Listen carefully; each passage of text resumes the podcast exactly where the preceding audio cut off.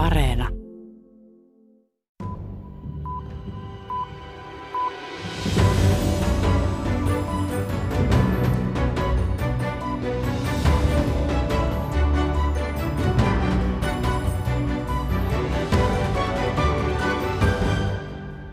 Good evening. The current president has cloaked American darkness for much too long.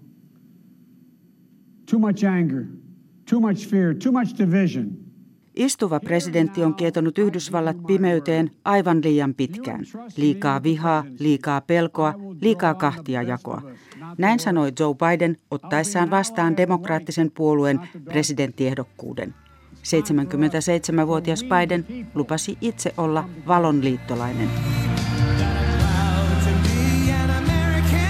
Presidentti Donald Trump vastasi samalla mitalla. But over the last week, the Democrats held the darkest and angriest and gloomiest convention in American history. They spent four straight days attacking America as racist and a horrible country that must be redeemed. Demokraatit ovat pitäneet pimeimmän, vihaisimman ja ilottomimman puoluekokouksen maamme historiassa. He käyttivät neljä päivää syyttäen Yhdysvaltoja rasistiseksi ja kamalaksi maaksi, joka pitää pelastaa. Myös 74-vuotias Trump on ottanut virallisesti vastaan puolueensa presidenttiehdokkuuden. Näistä asetelmista Yhdysvallat lähtee kohti marraskuun vaaleja. Biden johtaa mielipidemittauksissa tällä hetkellä – tässä maailmanpolitiikan arkipäiväohjelmassa kuullaan perusteluja sekä Trumpin että Bidenin kannatukselle. Lisäksi pohditaan, kuinka jakaantunut maa on Trumpin ensimmäisen kauden jälkeen.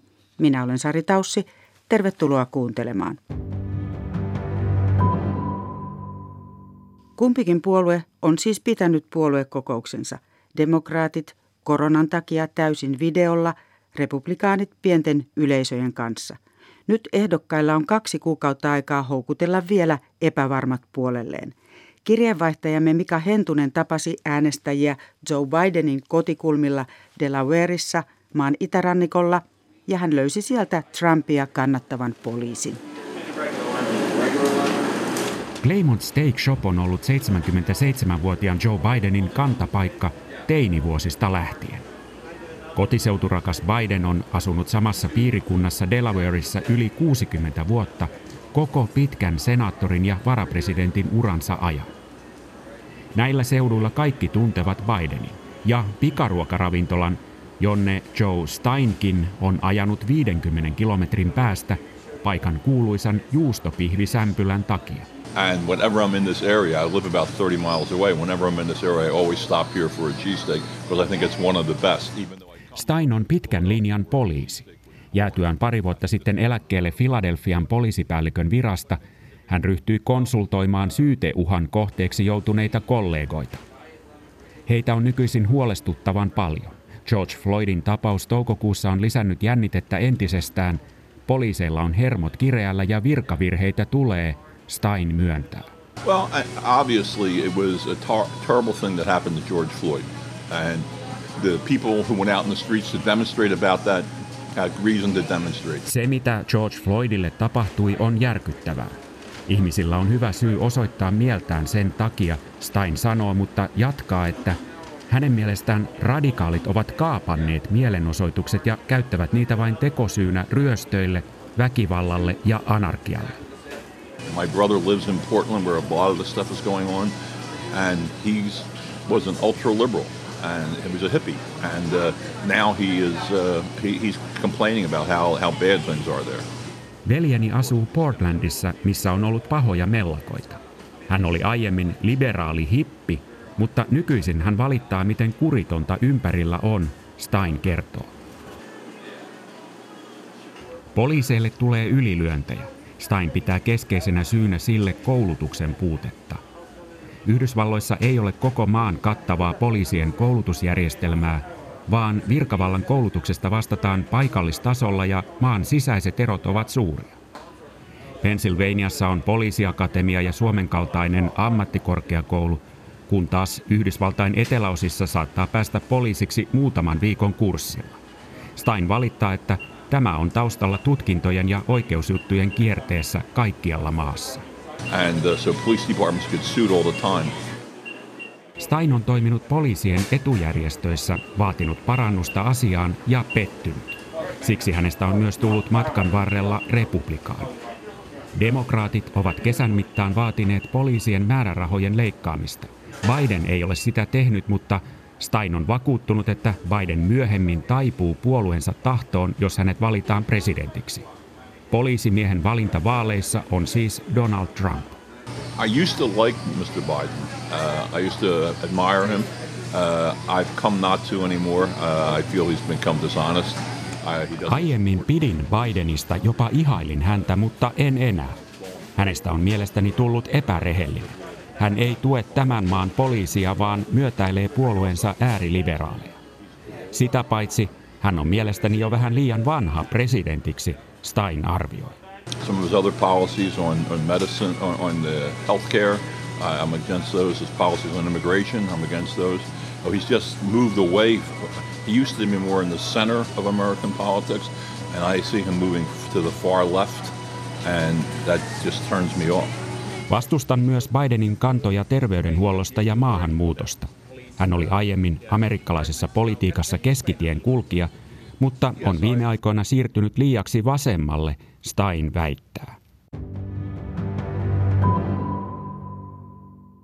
Kuunnellaan seuraavaksi, mitä Mika Hentusen tapaamat demokraatit ajattelevat vaaleista ja miksi he kannattavat Joe Bidenia. Yeah, I don't think I don't think any places. I think every place or every place in United States that has a city you will see inequalities. You'll see Valerie Brown tulee vastaan Wilmingtonin kaupungin joenranta terassilla. Brown on pitkän linjan opettaja. Hän jäi eläkkeelle hiljattain virastaan yläasteella ja tekee nykyisin opettajan hommia keikkaluonteisesti. Hän on afroamerikkalainen demokraatti, eli äänestää Bidenia. Hän on tavannut Bidenin monta kertaa henkilökohtaisesti, niin kuin monet muutkin 70 000 asukkaan Wilmingtonissa. I would say warm and compassionate. A lot of the locals know him, see him, um, very open-minded, being able to wait. Brownin mukaan odotukset Bidenin valinnan suhteen ovat korkealla. Bidenin odotetaan edistävän koko Yhdysvalloissa samoja asioita kuin Delawareissa, eli tasa-arvoa, koulutusta ja terveydenhuoltoa. Lisäksi hänen odotetaan luovan työpaikkoja sekä halpoja asuntoja. Just inequalities in, in, in education, healthcare and housing and job opportunities would be my top four. Mielipidemittausten mukaan edelleen empiviä äänestäjiä on selvästi vähemmän kuin viime vaaleissa. Heitä on arvioitu olevan 10 prosenttia, mahdollisesti paljon vähemmän. Empivien vähäinen määrä on yksi syy siihen, miksi vaalien turvallisuus puhuttaa nyt paljon. Postiäänestyksiä aiotaan koronakriisin takia järjestää enemmän kuin koskaan aiemmin kaikkialla maassa.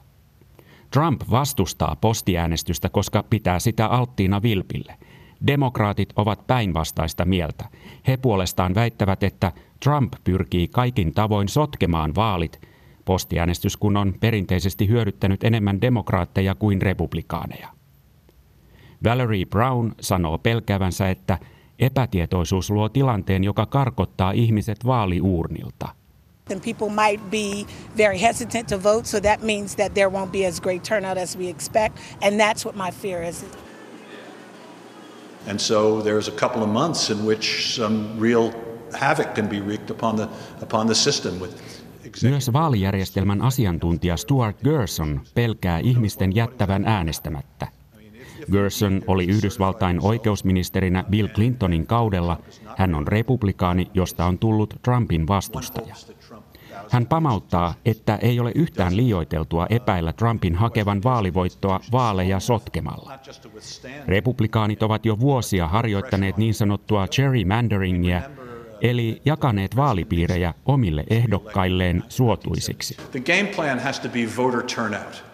Aiemmista vaaleista ja psykologisista tutkimuksista tiedetään, että valtaosa äänestäjistä on jo tehnyt päätöksensä. Selvä enemmistö tukee Bidenia, mutta äänestysinto ratkaisee, Gerson muistuttaa. Hän ennustaa, että marraskuun vaalista tulee erikoinen ainakin siltä osin, että ääntenlasku kestää tavallista pidempään. Tuloksen saamiseen saattaa postiäänestyksen takia kulua useita päiviä, jopa viikkoja. We're not get a quick count It's not, notwithstanding all the technology that's available, it's very unlikely that we'll know an accurate result on the night of the election. It probably will take weeks. Myös oikeudenkäyntejä on odotettavissa, ja kuka tietää mitä muuta nykyinen arvaamaton hallinto saattaa vielä tehdä, Yhdysvaltain entinen oikeusministeri Stuart Gerson sanoo. Uh, Demokraattipuolueen strategi Rita Joe Lewis kertoo, että Joe Bidenin kampanjassa lasketaan sen varaan, että varsinkin naiset muistavat äänestää. You got to look at the US. We're 50% women are 50% of the population. Naisia on puolet kaikista äänestäjistä. Ratkaisevaan asemaan saattavat nousta varsinkin afroamerikkalaiset naiset, Joe Louis sanoo. Vaaleihin on ennustettu kaikenlaisia ongelmia, mutta strategin mukaan ainakin yksi asia on tällä kertaa helppo. Äänestyspäätös on helppo tehdä, sillä ehdokkaiden väliset erot eivät juuri suurempia voisi olla. How, how important and a, a contrast that will be for President Trump and, and Vice President Pence, I, I think it would be enormous. Biden ja varapresidenttiehdokas Kamala Harris ovat Trumpin ja Mike Pencein vastakohta niin politiikan sisällön kuin persoonien osalta, demokraattipuolueen strategi Rita Joe Lewis sanoo. Kuten Mika Hentusen jutusta kuultiin, näyttää siltä, että enemmistö yhdysvaltalaisista äänestäjistä on jo lyönyt lukkoon kantansa. Vaalien lopputuloksen ennustaminen on kuitenkin vaikeaa ja näiden mittausten tarkkuutta on pyritty parantamaan vuoden 2016 jälkeen. Donald Trumpin voittohan tuli monille yllätyksenä. Satu Helin, olet datajournalisti täällä uutisissa ja nyt vaalien alla seuraat erityisesti tämän tuloksen ennustamista – miltä näyttää, että kuinka moni juuri nyt on epävarma kannassaan? No siis ihan selvää on, että epävarmoja äänestäjiä tosiaan on nyt vähemmän kuin heitä oli 2016. Että kun silloin epävarmoja oli 20 prosenttia, niin nyt arviot epävarmoista äänestäjistä vaihtelee muutamasta prosentista yli 10 prosenttiin. No näitä mittauksia näyttää, että näitä mielipidemittauksia suorastaan tehtaillaan, että niitä tekee Yhdysvalloissa jopa 500 tahoa. Mihin tietoihin voi luottaa? No ihan lyhyesti voi sanoa, että yhteenkään yksittäiseen mielipidetiedusteluun ei kannata luottaa ihan kauhean paljon. Että näitä tiedusteluja tehdään niin monella eri tavalla ja niin monen eri laatukriteerein, että e, kun ajatellaan, että esimerkiksi republikaanit ja demokraatit voi tilata omia tiedustelujaan, niin sen takia näiden yksittäisten tiedustelujen keskinäiset heitot on tosi isoja. Sitten vielä tärkeämpi asia on se, että mielipidemittaukset vaatii myös oikeanlaista tulkintaa, että vaikka se olisi hyvin tehty, niin se Yhdysvaltain vaalijärjestelmän takia vaatii paljon analyysiä, ja kun se lopulta ratka- ratkeaa kuitenkin näissä vaankieliosavaltioissa. Tämä vaalijärjestelmä on tosiaan pääpiirteessään sellainen, että osavaltiossa eniten ääniä saanut ehdokas saa kaikki osavaltion valitsijamiehet, ja, ja tämä nyt on ilmeisesti juuri se syy, miksi tätä kokonaiskannatusmäärää ei pelkästään voi katsoa. Just näin. Vaalijärjestelmän vuoksi tulosta ei voi ennustaa katsomalla vaan sitä, että kummalla on äänten enemmistö. Että sehän olisi helppoa, jos, jos se riittäisi, niin ennustaminen olisi suhteellisen helppoa. Ja jos tämä olisi riittänyt, niin myös 2016 analyysit olisi ollut oikeassa mutta sen sijaan, että katsoo tätä kokonaiskannatusta, niin pitää seurata kaikkia osavaltioita ja sitten vielä ihan erityisesti niitä vaankieliosavaltioita, joissa, joissa tilanne on erityisen tasainen Trumpin ja Bidenin välillä. Ja sitten taas osavaltiotasolla muuttujia on niin paljon, ja erityisesti näissä tiukoissa osavaltioissa, että niiden analysointi ja mittaaminen onkin sitten jo paljon haastavampaa. Ja tosiaankin miljoonia ääniä enemmän saanut ehdokas voi hävitä nämä vaalit. Nimenomaan 2016 Hillary Clinton sai noin kolme miljoonaa ääntä enemmän kuin Donald Trump ja silti hävisi. Tällä hetkellä Joe Biden johtaa mittauksissa Donald Trumpia valtakunnan tasolla noin kahdeksalla prosenttiyksiköllä. Erot ovat pienempiä kuitenkin vaankieliosavaltioissa, kuten Floridassa, Ohiossa ja Pennsylvaniassa. Yhdysvaltalainen politiikan tutkija Steven Webster Indianan yliopistosta muistuttaa, että Yhdysvallat on ollut poliittisesti jakautunut koko sen historian ajan. On ollut sisällissota, kansalaisoikeustaistelu, tiukkoja poliittisia vääntöjä aina. Tilanne on nyt kuitenkin hänen mukaansa poikkeuksellinen. I think what's different now is that um, Donald Trump is uniquely able to exacerbate the tensions that have already existed in American society. Donald Trump on pystynyt ainutlaatuisella tavalla kärjistämään jännitteitä, jotka ovat aina olleet olemassa, Webster sanoo. Um, I've always likened American politics to a pendulum, but instead of swinging towards the left and the right and then eventually settling down in the middle, we get wilder and wilder swings to the left and the right. Kuvaan yleensä maamme politiikkaa heiluriksi, joka liikkuu oikealta vasemmalle. Mutta sen sijaan, että heiluri hiljalleen rauhoittuisi keskelle, näemme nyt entistä suurempia heilahduksia oikealle ja vasemmalle. Polarisaatio, kahtiajako menee tutkijan mukaan aiempaa enemmän tunteisiin. So even if we set aside just the policy preferences of Democrats and Republicans, we see that Democrats and Republicans increasingly dislike each other. Right? So they dislike each other as people. Enää ei ole kyse pelkästään poliittisista eroista. On käynyt niin, että demokraatit ja republikaanit yhä useammin suorastaan inhoavat toisiaan ihmisinä, tutkija Steven Webster sanoo. When you can't get people to agree on anything, whether the opposing party's views are even valid in a democratic society, uh, that's quite problematic, and that's something that we're seeing now in contemporary American politics. Demokratian kannalta on ongelmallista, jos ihmiset eivät pysty löytämään yksimielisyyttä oikein mistään. Tutkimusten mukaan yhteiskunnallisen ilmapiirin kärjistyminen näkyy jo osin ihan arkielämässä. Asia on selvitetty muun muassa kysymällä ihmisten mielipidettä siitä, että heidän lapsensa menisi naimisiin vastakkaista poliittista puoluetta kannattavan kanssa. Now, when they first did this question years and years ago, it was something like four or five percent saying, you know, I, I would not like it if, if I'm a Republican, I would not like it if my son married a Democrat or vice versa. Kun kysely vuosia sitten aloitettiin, noin 5 prosenttia sanoi, ettei pitäisi siitä, että lapsen puoliso on poliittisesti eri leiristä. Nyt näin ajattelee jopa 20-25 prosenttia vastanneista – increasingly we see that that people are quite bothered by this. So it's about 20-25%, maybe even higher saying that. Luku on vielä paljon suurempi, jos kysytään avioliitosta eri rotua edustavan kanssa, Webster sanoo. Rotukysymys onkin kaikkein selkeimmin amerikkalaisia jakavia kysymyksiä ja näin on ollut jo vuosikymmenien ajan. Republikaanien kannattajat ovat valkoisia jopa 90 prosenttisesti – Demokraattipuoluetta tukee paljon heterogeenisempi joukko, Webster muistuttaa. Arviolta puolet demokraattien kannattajista on afroamerikkalaisia, latinoja ja aasialaisamerikkalaisia. Joidenkin arvioiden mukaan ilmapiiri on kärjistynyt niin, että on olemassa jopa vaaleihin liittyvän väkivallan vaara. Tämä liittyy Websterin mukaan ennen kaikkea siihen, mitä tapahtuu vaalien jälkeen.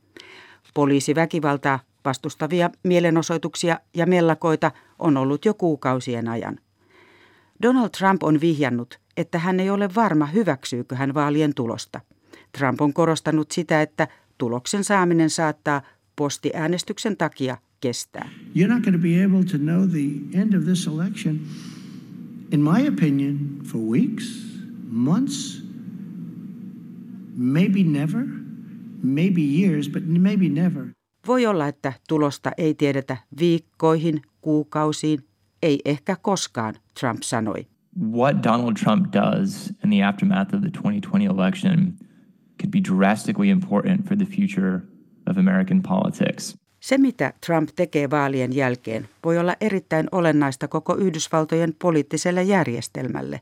Maamme on ollut aina ylpeä siitä, että vallanvaihto tapahtuu rauhanomaisesti, Webster sanoo. Steven Webster on tutkinut erityisesti sitä, kuinka viha vaikuttaa politiikkaan Yhdysvalloissa. And what I found is that anger makes people less committed to various democratic norms and values.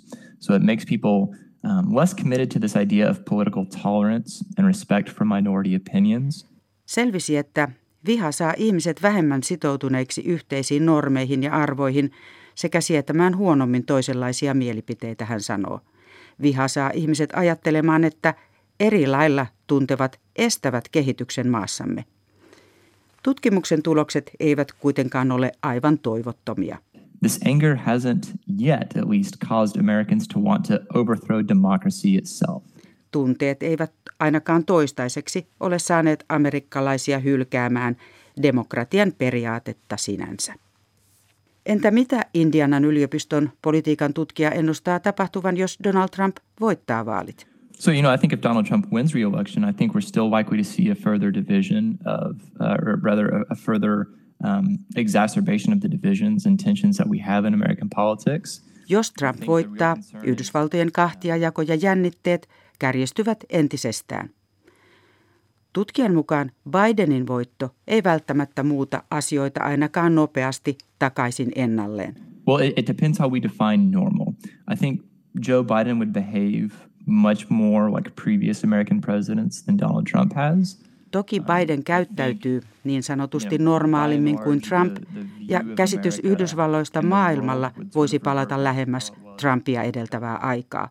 On the other hand, we can't erase the fact that Donald Trump was president and did the things that he's done. Um, Emme voi pyyhkiä pois sitä, että Trump on ollut presidentti. Hänen käytöksensä on päästänyt valloilleen kielteisyyden kulttuurin, joka ei hevillä häviä.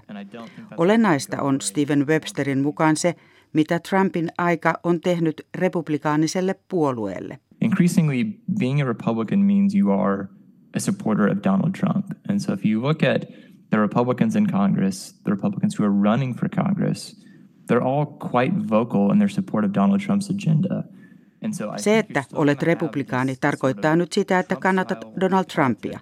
Tämä näkyy esimerkiksi kongressiehdokkaissa. Luulen, että he ajavat jatkossakin Trump-tyylistä politiikkaa, Webster analysoi. Nykyisessä jakautuneessa ilmapiirissä moni toivoisi näkevänsä merkkejä kansakuntaa yhdistävistä tekijöistä. Finding something that is one of these um, sort of larger identities that, that both Democrats and Republicans can be attached to – that is also not tinged with politics is very difficult. On vaikea löytää yhdistäviä asioita, sellaisia, jotka eivät liittyisi politiikkaan. Yleensä yhdysvaltalaiset asettuvat hallintonsa taakse, jos maata kohtaa suuri kriisi, kuten syyskuun 11. päivän terroriiskujen aikaan vuonna 2001. Nyt esimerkiksi koronapandemia ei ole osoittautunut tällaiseksi kriisiksi. Päinvastoin korona näyttää jakavan amerikkalaisia. It, that's absolutely right. It's a different kind, and it's it's become politicized, and it was politicized from the very beginning. And so this is actually something that um, has actually further divided Americans. Osa ihmisistä ajattelee, että presidentti Trump on tehnyt kaikkensa. Toiset sanovat, että hän ei ole tehnyt mitään oikein taudin leviämisen estämiseksi. Maailmanpolitiikan arkipäivää ohjelman lopuksi haastateltavana oli politiikan tutkimuksen apulaisprofessori Steven Webster Indianan yliopistosta Yhdysvalloista. Ja tähän päättyy tämänkertainen ohjelma. Se on kuunneltavissa myös Yle Areenassa ja podcast-sovellusten kautta. Kiitos seurasta.